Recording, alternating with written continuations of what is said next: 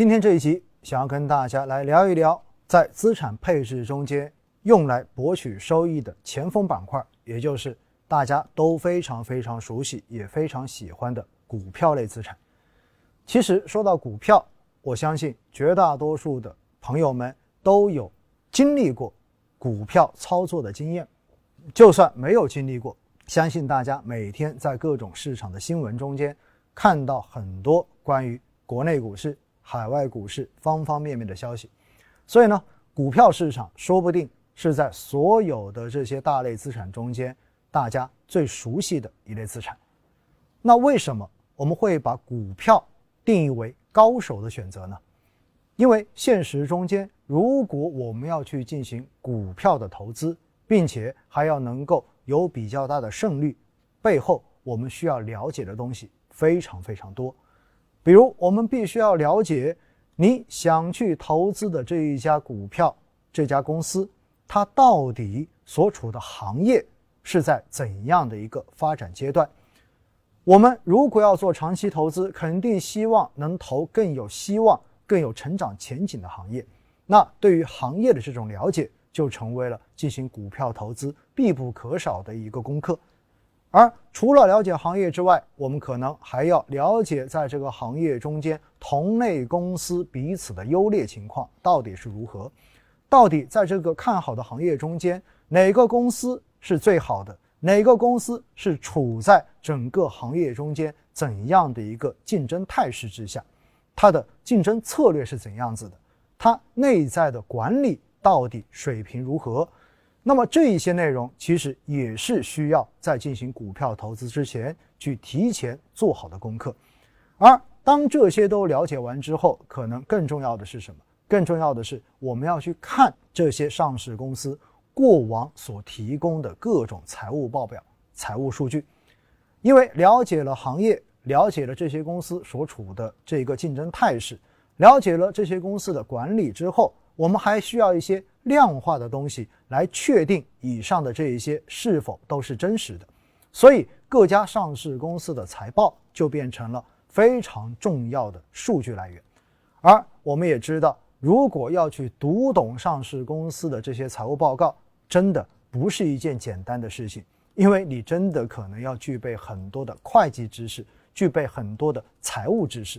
并且你还要有非常好的数学功底，加之。还要对宏观经济、对于行业发展有非常敏锐的这种认知，这样子我们才能够通过这一些复杂的数据计算出我们需要的那些结论，并且根据这些结论来进行同样公司的比较，最后在中间选出最值得投资的这样的一个标的。那这才是进行股票投资的全过程。其实听到这里哈，我就想问一问了：今天在听节目的您，到底对于以上我说到的这些内容了解多少呢？如果我们根本就不了解这些东西，或者说我们在某一方面真的是有短板的，那回过头来，我就请大家想一想，在过往我们自己投资股票的时候，往往是怎样的做出购买的决策的呢？我相信。绝大多数的朋友们买卖股票，其实都是听其他人介绍的，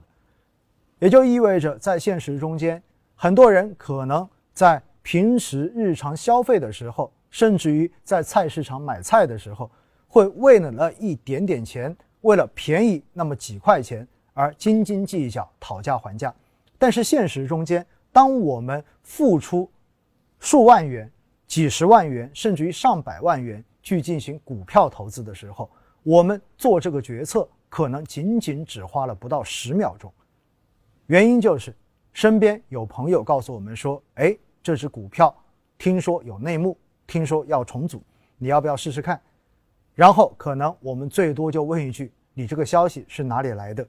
真不真实？有没有料？”当这个朋友跟你确认说没问题，肯定是真的，也许你就已经下定了购买的决心。并且直接就掏钱把它付诸了实施，这样子造成的结果就是很有可能我们买到了一个我们自己根本不了解的公司的股票，在这里呢，我想跟大家分享两个案例，这两个案例也是在过往给我留下非常深刻印象的案例。一个是在二零一五年股灾发生之后，当时我在某一个银行渠道进行现场的这一种市场分析的演讲，讲完之后，当时有一个客户上来拿了一只股票，就在询问我说：“奥总，你能不能看一看我这只股票亏损了百分之六十了，到底我应该是补仓呢？”还是应该卖掉呢，还是应该放着不动？当时呢，我就随口问了一句：“我说你这个公司是哪个行业的？”他给我的回答是不知道。我说：“那这家公司的盈利状况怎么样？”他说不清楚。我当时听完之后，我就补了问一句：“我说，既然你既不知道它是什么行业的公司，也不清楚这家公司到底赚不赚钱，那你为什么会去投资这样一家公司呢？”他当时给我的回答就是说：“我。”券商、银行的朋友特别多，这是他们给我推荐的这样的一只股票，说一定能赚，于是我就买进去了。所以这就是非常明显的一个例子。而另外一个案例是什么呢？另外一个案例是在前两年，我自己身边的一个亲戚，然后呢拿了一只股票跑过来问我说：“你能不能帮我看一看这只股票，我什么时候能够回本？”我当时就说你这个股票的代码是多少？他说不知道代码。我说那是在上海市场上市的还是深圳市场上市的？他说好像都不是。我说那它是在哪里的？他说是在三板市场的。大家知道三板市场意味着这只股票是一只已经退市的股票。我当时就问他，我说你为什么会去买一只退市的股票呢？他说因为有朋友告诉我说。我国市场没有真正完全退市的股票，所以告诉我一定要在这只股票退市的前一天买进去，赌着它一定不会退市，这样子就能够赚到大钱。这两个例子结合起来之后，大家就会发现，确实现实中间很多很多的投资者去参与股票投资的时候，都是抱有着一种赌博的心态去进行搏一搏的，而不是以。真正投资的理念去进行分析、进行挑选，然后慎重的做出投资的决定。所以，我们说，真正的要把股票投资做好，不是听消息，也不是凭一时的感觉，更不是凭着大家对于整个市场这种美好的期望来进行的。要不然，就会变成这个市场上面流传的最广的一句笑话。说这个市场上面有三只股票是最好的，第一只就是我身边的人买的那只股票，第二只就是我刚刚卖出的那只股票，第三只就是市场上面传说的那只股票，而市场上面永远有一只股票是最差的，那就是我自己持有的这只股票。所以，